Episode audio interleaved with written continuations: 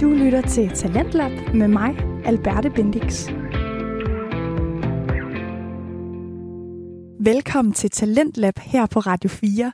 Talentlab, det er stedet, hvor du altid finder nogle af de bedste fritidspodcasts. Og det interessante ved fritidspodcasts er især, hvor stor en variation der er i de her forskellige emner, som man kan høre om. Og i dag der starter vi med podcasten Økonomi i øjenhøjde med vært Frederik Bager. Frederik han vil gerne gøre nationaløkonomi mere forståeligt for almindelige mennesker, så derfor så taler han med forskellige økonomiske eksperter og forsøger i samme omgang at give økonomi et mere menneskeligt perspektiv. Og i dag der har Frederik besøg af Per Brengård med en baggrund inden for økonomisk politik, som øh, han netop taler med om økonomisk politik, men også om finansiering og om, hvordan de her to ting de hænger sammen.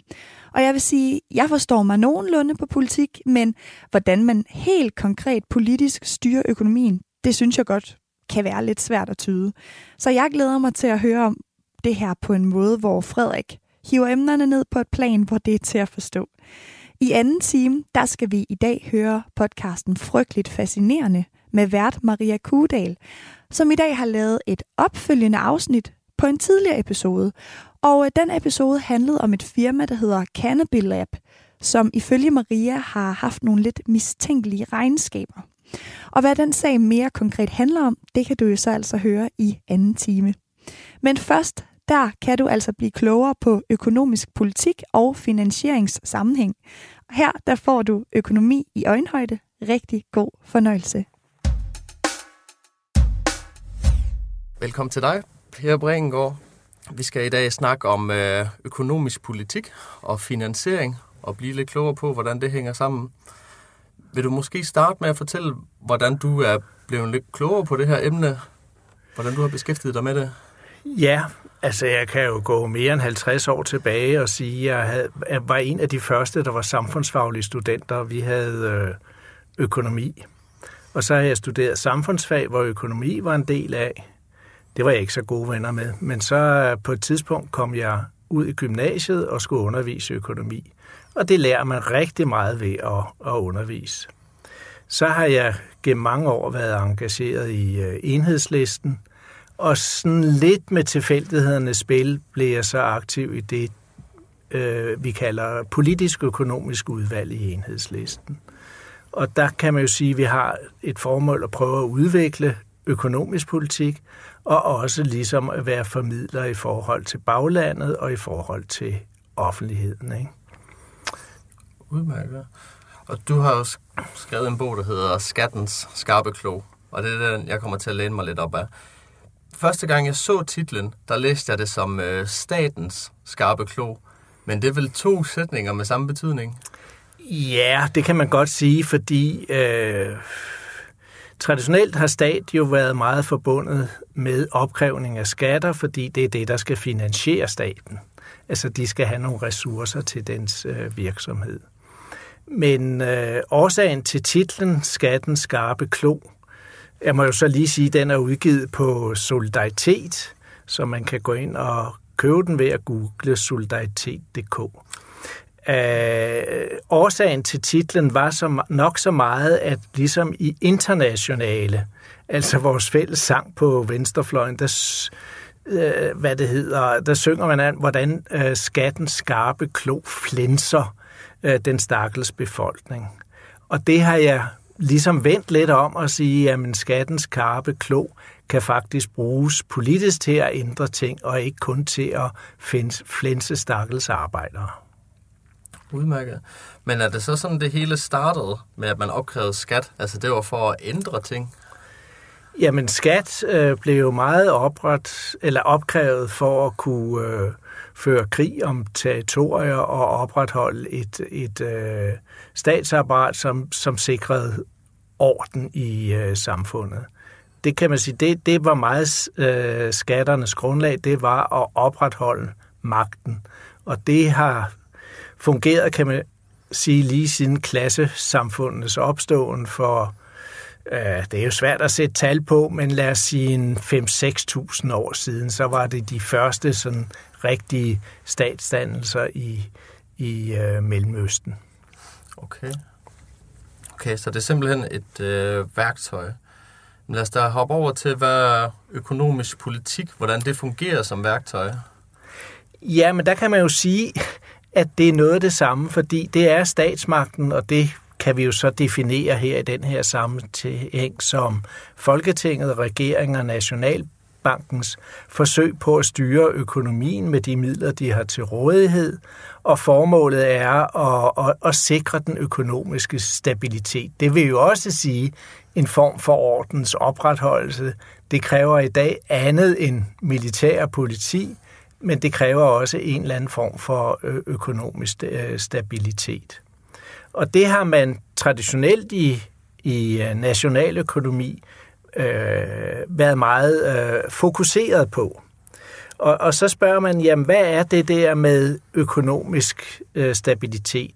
Og det kan man sige, væsentligt det er at regulere konjunkturerne, det vil sige de økonomiske op- og nedture, øh, voksende arbejdsløshed, faldende arbejdsløshed og i sjældne tilfælde det, vi kalder fuld beskæftigelse. Og så handler det om de økonomiske balancer.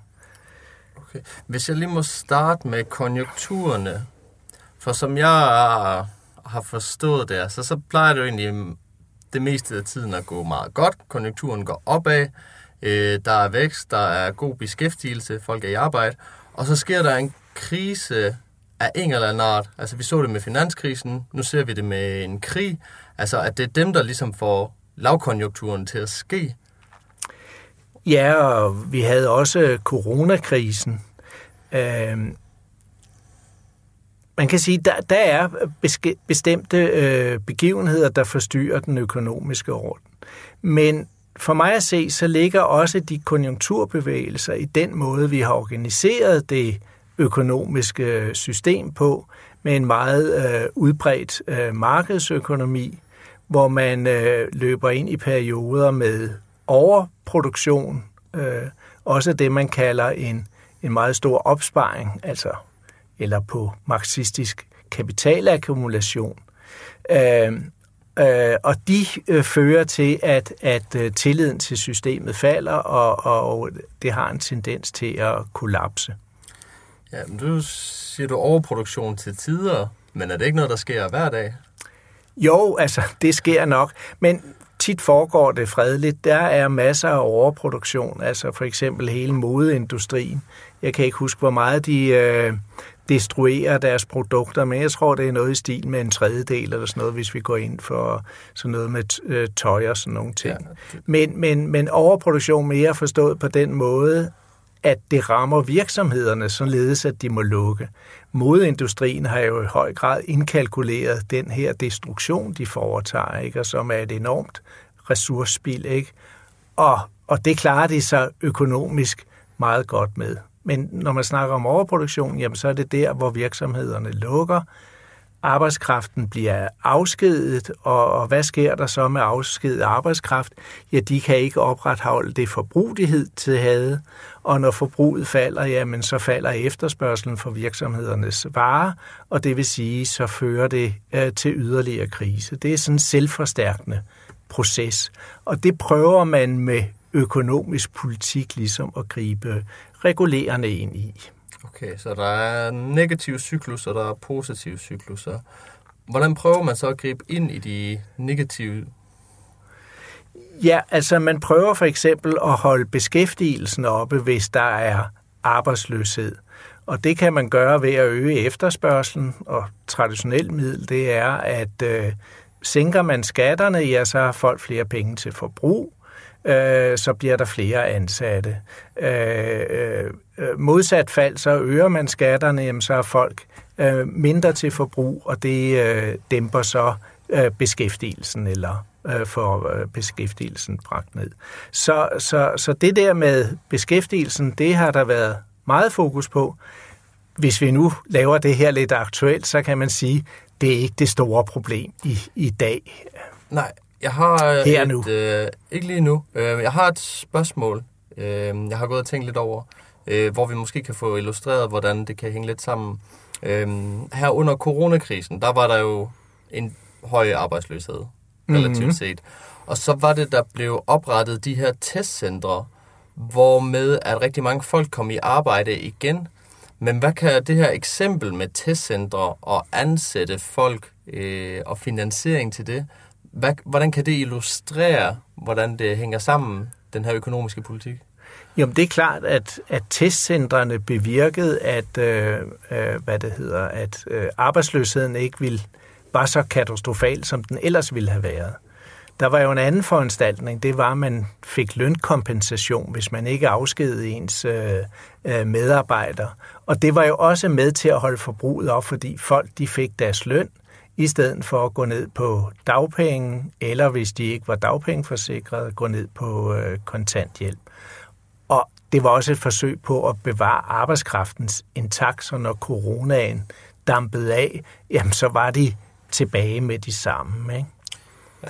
Så, så, så det var jo en måde at, at, at holde økonomien så stabil som muligt i coronasituationen. Det må man sige har gjort, at det har virket. Men er der så forskel på det her med at... Mm, øh, altså, nu har testcentre jo helt sikkert haft en funktion og et formål, øh, men man kan godt se det der med, at man laver sådan en lille, øh, nærmest et jobcenter, at der, okay, her kan folk komme og arbejde. Og så det her med at give folk øh, løntilskud, eller kompensation, hedder lønkompensation.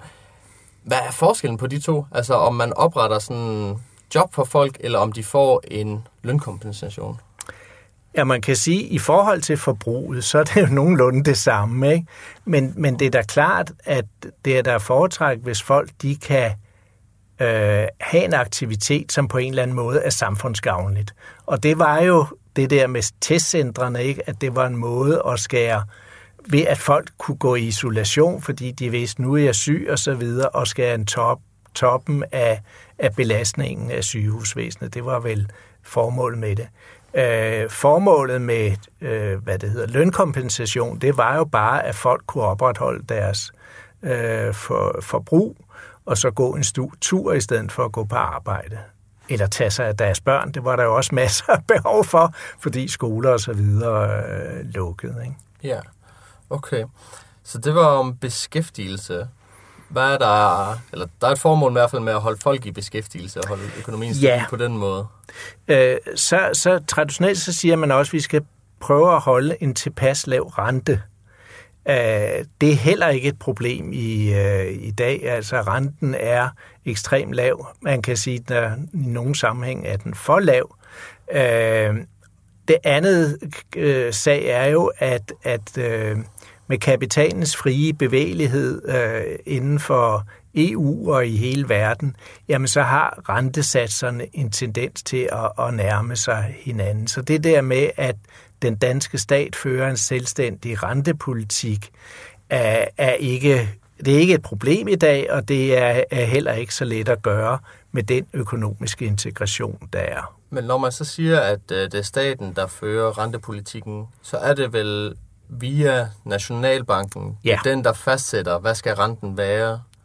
Ja, øh, det gør de jo ikke rigtigt. De fastsætter, øh, hvad det hedder, den rente, øh, øh, de giver, når bankerne, altså Nationalbanken er jo foruden statens bank, også bankernes bank. Ja. Og bankerne, de kan sætte penge ind i Nationalbanken, og de fastsætter den rente, som bankerne får, når de sætter penge ind i Nationalbanken. Det er en måde, okay. Øh, den fører øh, rentepolitik på. Og det er klart, at det smitter af på bankernes rente. Men hvad plejer man så at sige er konsekvensen af, at hvis der så er en højere rente i Nationalbanken, så har de private banker vel større incitament til at sætte penge i den bank? Det er det, og derfor så...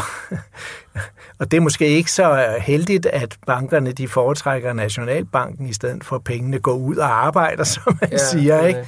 Og, og dermed jo kan skabe øh, lån til investeringer og sætte gang i økonomien. Så derfor indretter øh, Nationalbanken sin rente efter konjunkturerne.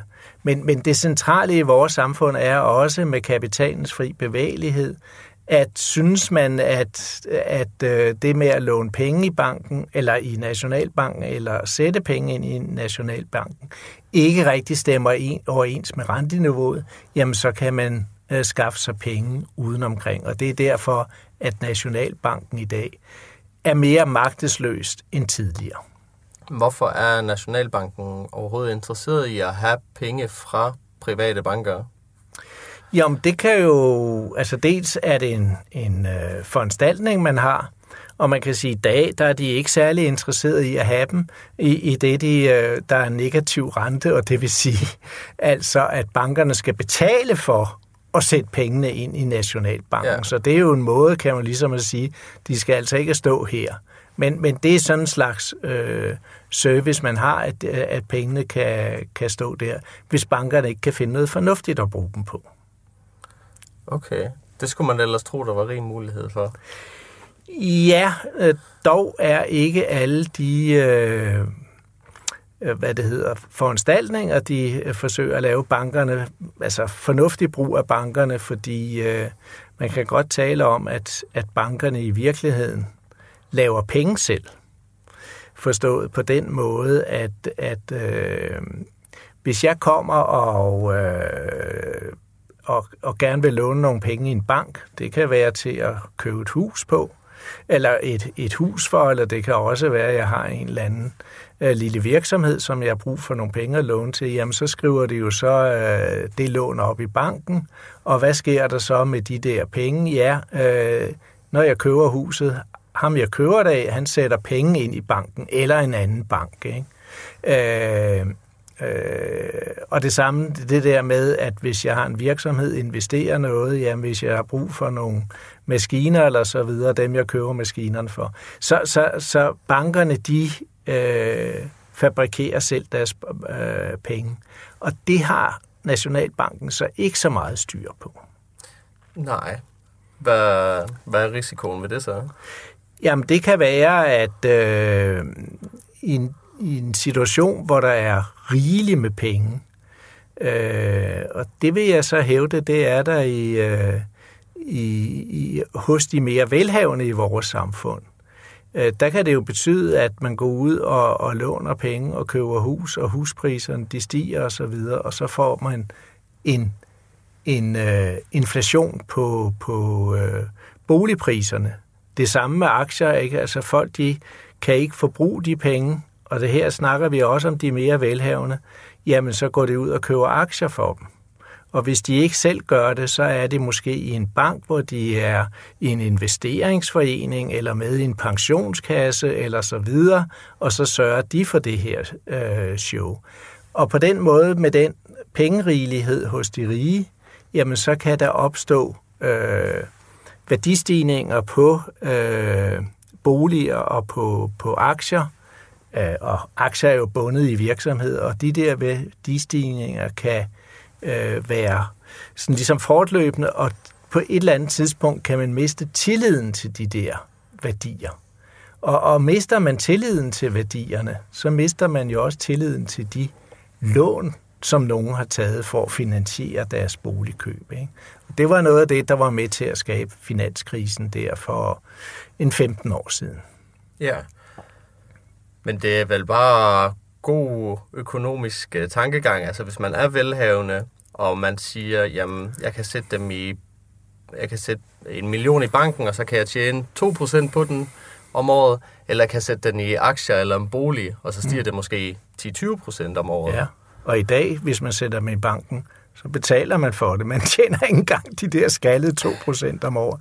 Ja. Øh, jamen det kan man sige, jamen for den enkelte, der er det da rationelt, altså så er det da fornuftigt nok at gøre sådan. Problemet er, om det er fornuftigt for samfundsøkonomien, om den ligesom opbygger kriser øh, på den her måde, ved at, at øh, nogle områder øh, værdistigninger ligesom øh, går græsat. Øh, det, det var det, vi så under, under finanskrisen. Der var jo i, i nullerne sådan et gevaldigt opsving Øh, blandt andet, og prisstigninger blandt andet på boliger, og så havde folk lånt penge til det, og lige pludselig kollapsede det der system med udgangspunkt i USA, og så var det, at, at alle de der lån, der var taget, blev øh, værdiløse, eller mange af dem blev værdiløse, og det førte så til finanskrisen. Så, så øh, spørgsmålet er, om man ikke skal være mere aktiv med at gribe ind i forhold til de ting. Og der kan man benytte skatten skarpe klo, som vi snakkede om, ikke? altså gennem beskatning, øh, holde øh, priserne på boliger nede, ikke? fordi der er grænser for, hvor meget folk kan betale for en bolig, ikke? Øh, når de får skatten oveni. Ikke? Og, og på samme måde med aktier og på samme måde med formuer kan man også lave en øget beskatning af det. Okay, jeg vil lige have et sidste spørgsmål i forhold til det der med bankerne. Altså, fordi hvilken rolle kan Nationalbanken spille over for de her tendenser, man har set? Jamen altså, sådan som, som finansmarkederne øh, er indrettet i dag, øh, så spiller Nationalbanken ikke en særlig stor rolle. Øh, de kan fastsætte den der indlåns- og udlånsrente til, til bankerne, men i virkeligheden er det styret af nogle andre forhold, nemlig forholdene på, på de internationale markeder. Så, så rentepolitikken, ja, den er der, men, men øh, den, den rolle, som den havde, er der ikke længere. Og øh, hvad, hvilken rolle var det, den havde? Jo, men tidligere kunne man jo sige, var der sådan, så der var lavkonjunktur, problemer med beskæftigelsen, så kunne Nationalbanken sænke renten, øh, og dermed kunne bankerne låne billige penge der, og lå dermed øh, formidle de billige øh, penge til, til virksomheder osv., som kunne sætte noget produktion i gang. Eller hvis folk de kunne tage nogle billige lån, ja, så var der måske muligheden for at få bygget øh, carporten eller købe en ny vaskemaskine. Men det gør den ikke længere, simpelthen? Jamen, det, det, det er jo svært, når, når renten er styret ikke af Nationalbanken, ja. men forholdene på det internationale kapitalmarked. Du lytter til første time af Talentlab på Radio 4, og vi hører lige nu podcasten Økonomi i øjenhøjde, hvor vært Frederik Bager taler med Per Brengård om sammenhængen mellem økonomisk politik og finansiering. Og de to, de har netop lige talt om den rolle, som de private banker de spiller, hvilken rolle Nationalbanken spiller, og om hvordan Nationalbankens rolle i forhold til renten har udviklet sig. Lad os komme tilbage til afsnittet, hvor de nu skal tale om inflation og Gini-koefficienten. Kan man forestille sig en dag, hvor nu er vi jo i en tid, hvor man øh, diskuterer forsvarsforbehold. Kan der komme et lignende øh, afstemning om, hvorvidt vi skal være tilpasset øh, den europæiske centralbank, eller hvad Nationalbanken nu læner sig op af? Ja, øh, ja og nej. Fordi øh, den ultimative, øh, kan man sige, øh, det der kan ske, øh, det er jo, at vi ikke længere har nogen nationalbank, at den bliver afskaffet til fordel for den europæiske øh, centralbank. Det hedder så ikke en nationalbank, men en centralbank, ligesom ja. i USA. Og, og, og bundet op på valutaen euroen. Øh, Nationalbanken den øh, forsøger at styre pengemængden, når det danske om, handler om danske kroner.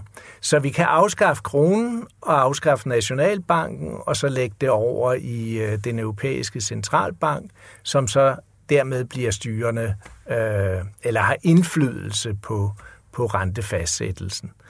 Øh, så er vi jo ligesom gået en halv vej på den måde, at, at man, øh, det var jo allerede i Paul Slytters dage i begyndelsen af 80'erne, at man bandt kronen til at sige, at der er et bestemt vekselskursforhold i forhold til euroen, at en, en, øh, en euro skal koste cirka 7,5 kroner. Og, og hvis det går lidt op og ned, jamen så griber den europæiske øh, centralbank eller den danske nationalbank ind i det der forhold. Ikke? Så, så på den måde har vi trådt et halvt skridt men vi kan tage det hele skridt, fordi et af de forbehold, der, behold, der stadigvæk eksisterer, det er jo det, øh, øh, at vi har den danske krone og ikke har euro i Danmark. Ja, okay. Hvordan var det så med staten og dens øh, mekanismer med skatter på for eksempel boliger og aktier? Hvordan er det med til at skabe stabilitet? Jamen, altså, hvis vi kan altså, skabe en stabilitet i, i priserne på, på boliger og aktier, jamen så øh, kan man sige, så er det med til at forebygge økonomiske kriser, hvor markedet ligesom bliver oppustet af på papiret meget store værdier, som folk betaler for deres bolig, og så kollapser det. Så kan vi bringe stabilitet ind i det formål. Okay. Men er der noget, man kunne gøre via skatter med, lad os sige, den nuværende krise, altså hvor det virker som om, det er meget energi, der er kernen i, hvorfor priserne stiger, altså hvorfor inflationen foregår? Ja, øh, det kan vi godt. Øh, altså, hvad kan man sige? Altså, en af, af de priser, der er steget meget, det er jo energipriserne. Øh, så var det måske fornuftigt at, og, og, og øh, Ja, det, det, det, det er lidt svært faktisk, fordi indført man så en skat på energi, så steg det jo bare ja. endnu mere. Men, men øh, altså man kan sige, at det her er jo ikke så meget forårsaget af noget, vi kan regulere på i den danske økonomi. Det er jo meget på det internationale marked. Altså, øh, nu lukker man og sanktionerer Rusland med deres gas og el, og så der opstår øh, energimangel, ikke? og, og, og Mellemøst, landene i Mellemøsten, de vil ikke skrue op for deres øh, olieproduktion, sådan, så man kan få det som alternativ, og så er der kun alternativ energi tilbage, og det tager tid at udbygge. Ikke? Så man kan sige, at den der inflation, der er opstået i den nuværende krise, er i høj grad opstået på grund af krig. Der er også en årsag, der hedder coronaepidemien. Ikke? Mm. Det så vi jo dengang med at det er svært at få varer ud af, af, af Kina, og det fører til prisstigninger øh, på alle mulige ting. Cykler for eksempel. Ja. Ikke? Øh, så, så det er en, en medvirkende årsag til inflation. Så diskuterer man lidt, om der ligesom har været sådan en forbrugs, altså efterspørgselsophobning.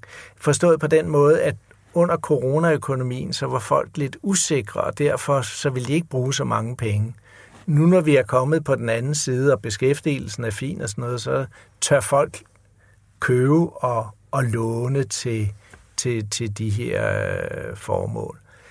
Så, så det med inflationen, nu har vi jo snakket meget om dem på boliger og aktier, men på forbrugsvarer, det, det er et problem øh, for øh, folk, hvis indkomster ikke kan følge med. Altså inflationen højere end min indkomst vokser, jamen så er det klart, at jeg bliver på den måde fattigere. Og, og formålet med øh, en beskatning for eksempel af de rige, kunne være at lave sociale kompensationer til øh, dem, hvis indkomst ikke øh, følger med, og som ikke har så meget i forvejen.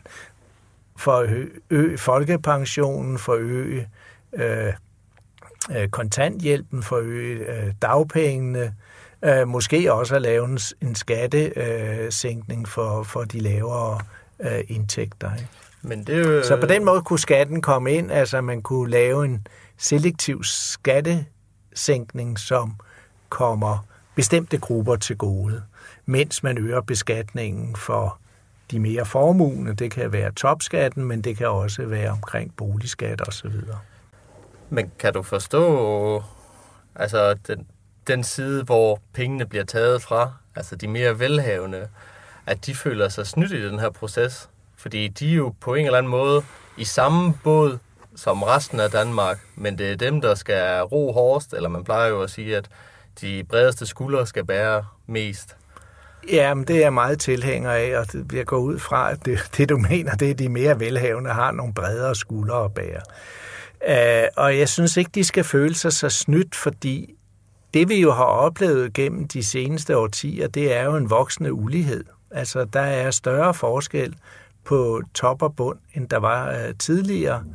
Der er noget, der hedder Gini-koefficienten, og den er voksende. Uh, og, og hvis, hvis der var totalt uh, lighed, Øh, så var der en Gini-koefficient, hvis, uh, og den var 0. Og, og hvis der var total, uh, hvad det hedder, ulighed, hvor en tjente alle pengene i hele landet, og de andre ikke noget, ja, så var den 100. Men som man kan sige, Gini-koefficienten er et mål for, den handler om indkomst, den kan også handle om formue, for hvor ulige samfundet øh, er. Og der må man så sige, jamen samfundet er blevet mere ulige gennem de sidste årtier. Øh, øh, og, og det fortsætter. Og det har jeg ikke noget mod at blive rullet tilbage, og det må man så fortælle de mere velhavende, at I har altså sådan set rigeligt med penge, og vi kan se, at i snit har I et, et ganske stort forbrug, øh, og man kan også se, at det er at det forbrug, det er mere CO2-belastende, altså klimaskadeligt, end dem, der ikke har så meget. Og man kan også sige, jamen, hvad bruger jeres penge til? Meget af det bruger I jo til opsparing øh, og forsødning af tilværelsen og aktiespekulation og så videre. Øh, det behøver I måske ikke. Men hvad er det så ved den nuværende beskatning, eller det sidste årti, eller de sidste par årtier, der har været ulighedsfremmende? Fordi staten må vel godt have været klar over, at okay, der er forskel på bund og top. Det kan vi ændre via skatter. Men alligevel så har den været ulighedsfremmende. Hvad? Ja, og det, det for mig at se har det været meget et, ideologisk spørgsmål. Fordi øh, øh, noget af det, man har snakket meget om, det er Finansministeriets regnemaskine, som jeg kalder Finansministeriets blå regnemaskine, fordi den er til fordel for, for det borgerlige. Og der har man snakket om, for at vi bedre kan konkurrere med øh, udlandet, øh, så skal vi altså have mere arbejdskraft ind. Der er mangel på arbejdskraft. Øh, arbejdskraften er måske også for dyr. Får man mere arbejdskraft ind, jamen så falder prisen på arbejdskraft. Alt andet lige. Der er overenskomster osv., så men det er med til at lægge et, et tryk på, på, øh, på lønningerne, i hvert fald på almindelige menneskers lønninger. Øh, og hvorfor har, hvordan har, hænger den der ideologi sammen med beskatning? Jo, så øh, siger øh, Finansministeriet, at hvis nu man letter topskatterne, så vil folk arbejde mere, så vil de stille mere arbejdskraft øh, til rådighed. Hvis nu man øh, forringer overførselsindkomsterne, altså kontanthjælp, dagpenge og de perioder, hvor man kan få øh, dagpenge, skærper betingelserne for øh, kontanthjælp, ja, så øger man også mere øh, udbud af arbejdskraft. Og det er meget den ideologi, der har drevet øh, det politiske spil fra, jeg havde nær sagt, øh, fra SF og så øh, højere ud. Øh, hvis man går ind og ser på grundlaget for det, jamen så er det et, et uhyre tyndt grundlag. Altså, der er ikke der er gode argumenter for, at det her faktisk ikke fører til, at folk arbejder mere. Øh, at man letter toplet skatten. Øh, ikke? Øh, som gymnasielærer, da, da jeg synes, ej, nu havde jeg nok penge og så videre, jamen øh, hvis jeg fik topskattelettelse der, så ville jeg ikke begynde at arbejde mere, fordi nu fik jeg endnu flere penge. Nej, jeg vil da vælge at få mere fritid. Det er der jo nogen, der har mulighed for. Ikke? Så det kan lige så godt have den der hængekøje-effekt, ikke? At, at øh, letter man topskattelettelsen, så er der ingen grund til at pukle. Øh, så vil man da hellere prioritere sin familie og aktiviteter, man har ved, ved siden af. Og, og det der med at forringe det for de, dem, der har det øh, altså på kontanthjælp og dagpenge, jamen det kan jo føre til øh, socialt derut, altså at de må gå for hus og hjem, og det ene og det andet og det tredje. Og hvordan indvirker det på deres evne til at vende tilbage til arbejdsmarkedet, hvis man af sociale årsager får psykiske og eksistentielle problemer? Ja. Øh, jeg kan godt være meget enig i det der med skattelættelserne, at det i hvert fald virker lidt søgt, øh, hvis jeg skal tale fra mig selv af. At ja. det der med, at man arbejder jo, fordi man gerne vil tjene penge, i hvert fald en stor del mm. af det. Så det der, når man endelig sætter sig for at arbejde, så det er sjældent, fordi man siger, okay, men jeg vil arbejde 37 timer om ugen, medmindre jeg får en lille skattelettelse. Altså man arbejder jo det, man kan, eller som man ja. er sat til. Ja, og det, det er jo også, altså systemet er stift, så det der med, at almindelige mennesker, som har arbejdet, udbyder mere arbejdskraft. Øh, for mange tilfælde, så, så, så sker det ikke. Ja. Nu er jeg jeg har kigget så meget på Finansministeriets øh, regnemaskine, øh, men jeg har da set nogen kritisere for, at under den nuværende regering, at så er alle øh, indkomstgrupper, undtagen den anden rigeste, faktisk blevet fattigere. Jeg tror også, den rigeste er blevet rigere og ikke fattigere. Jamen selv, okay, ja. hvis vi bare tager, at toppen er blevet rigere, ja. altså, hvordan kan det ske under en øh, rød regering, der jo egentlig burde hæve bunden? Jamen det skete jo, øh, og ikke mindst under øh, Corridons øh, ledelse for den forrige socialdemokratiske regering.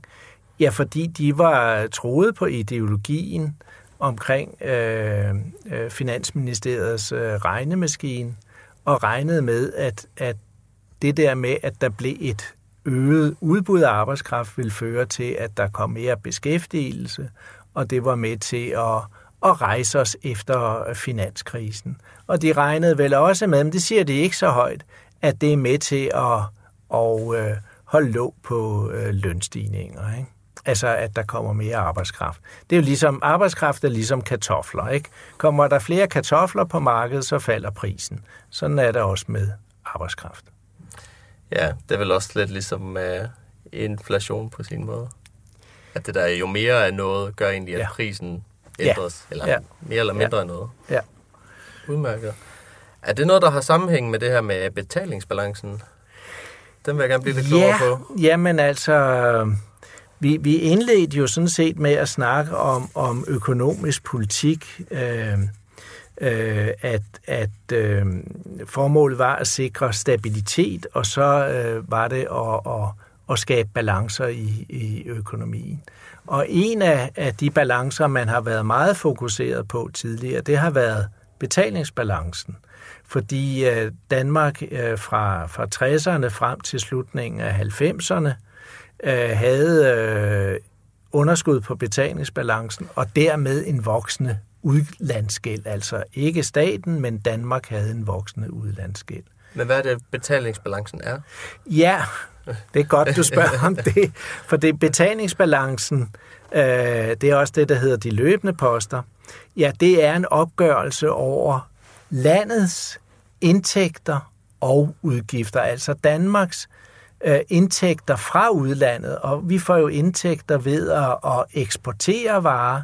Vi får også indtægter, hvis vi nu har placeret investeringer rundt i, øh, og, og, omkring, så kan vi få et afkast af de der øh, investeringer ind i landet. Okay. Og udgifterne, dem har vi i, i kraft af, at vi importerer varer fra udlandet, og også betaler for for eksempel øh, afkast af udlændingen, der har investeret i Danmark.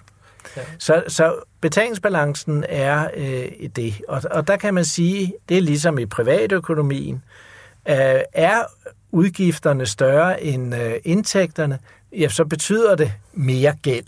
Ja. Ikke? Og gæld er jo en byrde, fordi øh, den betaler man for.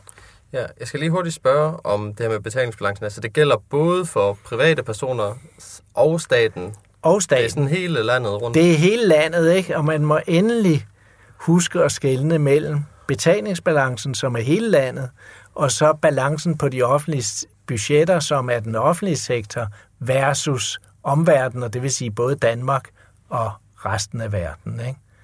Da jeg var i gymnasielærer engang, du, når elever blandede det sammen, så var det op og stå på et ben og sige, jeg må ikke blande balancen på de offentlige budgetter og betalingsbalancen sammen. Jeg må ikke blande balancen på de offentlige budgetter og stats... Det har da sikkert virket. Ja, men det, øh, det fik de øh, forhåbentlig lært. Ja. Men, men der kan man sige, jamen i de sidste 20 år, der har der været overskud øh, på betalingsbalancen. Og Danmarks, det er jo pensionskasser og AP Møller, og jeg ved fandme ikke hvad, deres investeringer i udlandet er jo øh, virkelig øh, vokset. Ikke? Altså, det er jo i, i kraft af, at vi har øh, det her overskud, så placerer de øh, deres penge der. Men er det noget, der gavner øh, den danske økonomi? Altså, jeg tænker på de penge, de tjener fra de investeringer. Jamen, det kan man godt sige. Jamen, så... Øh, er der et spørgsmål, hvis der stadigvæk er over, hvad overskudsbetalingsbalance, så bliver der placeret endnu flere penge i, i udlandet. Ikke? Men det er da rigtigt, at, at landet har en indtægt og en reserve på den her måde. Okay. Det, der er jo problemet, det er jo, øh, altså man kan rejse spørgsmål til, er det særlig fornuftigt, at vi har et kæmpe overskud på betalingsbalancen, det bare vokser?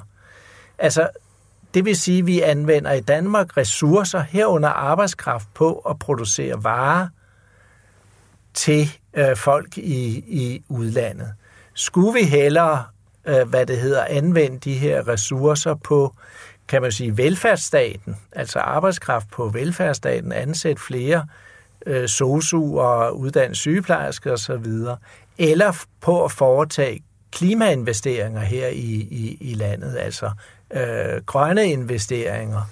Øh, og det kan være i energisektoren, det kan være i form for beskyttelse mod stigende hav og øh, investeringer i, i, i andre, øh, andre ting. Ikke? Du lytter til første time af Talentlab på Radio 4, og vi er altså i fuld gang med at høre podcasten Økonomi i øjenhøjde med vært Frederik Bager, som i dag taler om økonomisk politik og finansiering med Per Brengård. Lige nu der taler de om betalingsbalancens rolle for økonomisk politik, Per har forklaret, at betalingsbalancen er en opgørelse for hele Danmarks indtægter og udgifter. Men Frederik skal nu sikre sig, at han altså har fået helt rigtigt fat omkring det her begreb. Jeg, har, jeg vil gerne lige få uddybe det en smule. Ja. Øhm, som det lige fungerer op i mit hoved lige nu. At der, okay, så lægger vi penge i udlandet, eller vi lægger ikke penge i udlandet, vi sælger til udlandet, og ja. på den måde så får vi penge fra udlandet. Så Danmarks rigdom, den forstørres altså hver gang vi sælger noget til udlandet. Og det er jo noget positivt i sig. Mm. Og så har vi det over for det her med, at vi investerer i Danmark, altså sosu, skolelærer, ja. øhm, klima. Men på den måde så forøges rigdommen ikke, som jeg lige øh, sætter det op.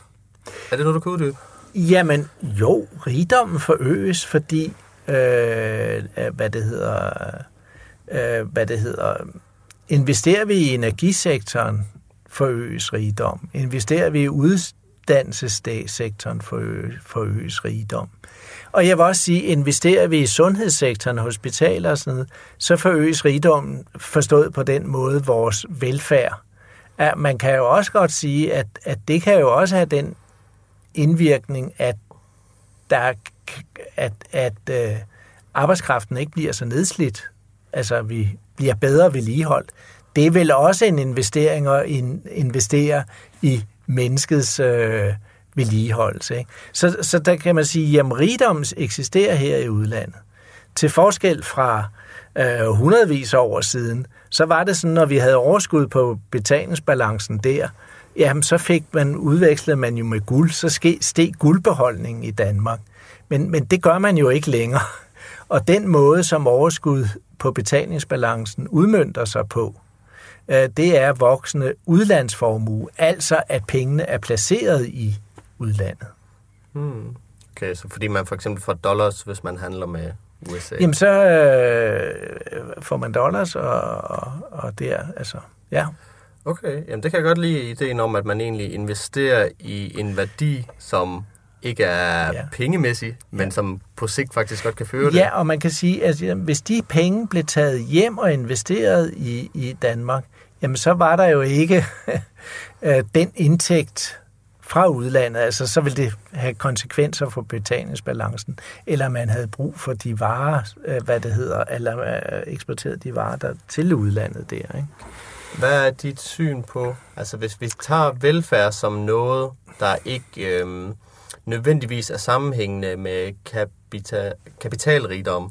Altså, mm. det er jo nogle goder, vi gør for hinanden. Altså, en lærer står i et klasseværelse, uafhængig af at have penge i hånden, eller have nogle produkter. De har jo sig selv. Men hvad er dit syn på det her med, at man egentlig har nogle øh, bløde jobs, der ikke kræver en produktion som sådan, men bare kræver mennesker for at blive gennemført? Jeg kan sige, at den er, den er positiv. Forstået på den måde, at øh, hvis man ser på de økologiske kredsløb, jamen så er en, det en lærer øh, skaber, eller det, der bliver skabt på et hospital, jo ikke særlig belastende for CO2-udledning og øh, øh, ressourceforbrug osv. Der er det jo meget mere øh, belastende for det at producere flere landbrugsvarer, hvis vi ellers kunne æde dem, men så er der jo andre ude omkring, der gør det, eller industrivarer. Altså det materielle forbrug er jo meget mere øh, belastende øh, Øh, økologisk set. Og derfor synes jeg, at man skal omprioritere, øh, hvad det hedder, øh, forbruget fra materiel forbrug øh, til et, et øh, ikke-materielt forbrug. Altså det der med at omsorg, at vi tager os af hinanden og bruger flere kræfter og, og mere tid på det, i stedet for at bruge tid på at producere materielt øh, forbrug. Og jeg tror i virkeligheden også mange mennesker er interesseret i det, hvis man, hvis man spørger en sygeplejerske, øh, hvad vil du helst have? 3, 300 kroner mere i, i løn om, om måneden, eller vil du hellere have, at du får nogle flere øh, kollegaer, at dine børn øh, har bedre normeringer i børnehaven og sådan noget, så tror jeg, at, at man synes, at det egentlig er i orden. Altså, man vælger jo ikke helt de der ting andet via, at man stemmer politisk på nogle partier, som går ind for det ene eller det andet. Ikke? Ja. Der kommer vi lidt tilbage til uh, skatten skarpe klo, fordi den, der skal jo ske en finansiering for, at uh, sygeplejerskerne kan få flere kollegaer. Og hvad kan man sige? Vi kan jo ikke sælge vores sygepleje til udlandet. Det skal man jo trods alt være i Danmark for. Og sådan mm. er det jo med mange af de, uh, lad os kalde dem, bløde fag. Mm. Så den finansiering, der skal ske af de her bløde sektorer, det må jo komme fra en sektor, der er lidt mere hård i det, og som producerer varer, der kan sælges til udlandet. Og på den måde får vi penge. Mm, ikke nødvendigvis. Men, men man, man kan jo sige, altså forløber har vi ingen problemer med at sælge til udlandet. Så vi kan jo godt skrue ned for det blus, og stadigvæk øh, beholde eller stadigvæk, øh, ikke stadigvæk, men opnå en eller anden bedre balance på betalingsbalancen. Øh, og, og det synes jeg, man skal gøre. Jeg synes også, man skal gøre det lidt af solidaritet med arbejdspladserne i udlandet, fordi har vi en bedre konkurrenceevne, kan vi eksportere mere, jamen så er der jo andre, som ikke har basis for at, at, at skabe den produktion, de ellers kunne. Ikke? Altså, det går jo ud over øh, folk i udlandet, at vi er enormt konkurrencedygtige i Danmark. Ikke? Så, så det er jo også et perspektiv af mere solidarisk. Og jeg tror, den udvikling, der jo har været i EU, hvor man kan sige, jamen generelt set, Sydeuropa er gået i krise, og øh, økonomisk krise, det har det været meget mere præget af end Nordeuropa. Ikke? Øh, og det hænger sammen med konkurrencedygtigheden af forskellige, de forskellige steder. Og den, hvad kan man sige, øh, integration, der er sket økonomisk i Europa, hvor man har fjernet handelsbarriere, jamen der bliver vi bare stærkere og stærkere i Nordeuropa i forhold til Sydeuropa. Og det er et problem. Men er det også et problem for danskerne? Jamen det kan jo godt være, fordi man kan sige uro og ballade og øh, så videre i resten af verden, det øh, kommer der til at påvirke øh, danskerne. Altså, og ustabilitet. Altså, vi havde virksomheder, der krakkede og så videre. Og det sker et sted i verden, det smitter af i Danmark. Ikke? Altså, det var det, vi så i finanskrisen, for eksempel. Ikke? Ja, og måske den lidt mildere ende af skalaen af, hvad der kan gå galt. Men også hvis inflationen den stiger i andre lande, så bliver det vel også dyrere, hvis man skal ned og holde ferie eller arbejde der eller noget. Ja, øh, det gør det.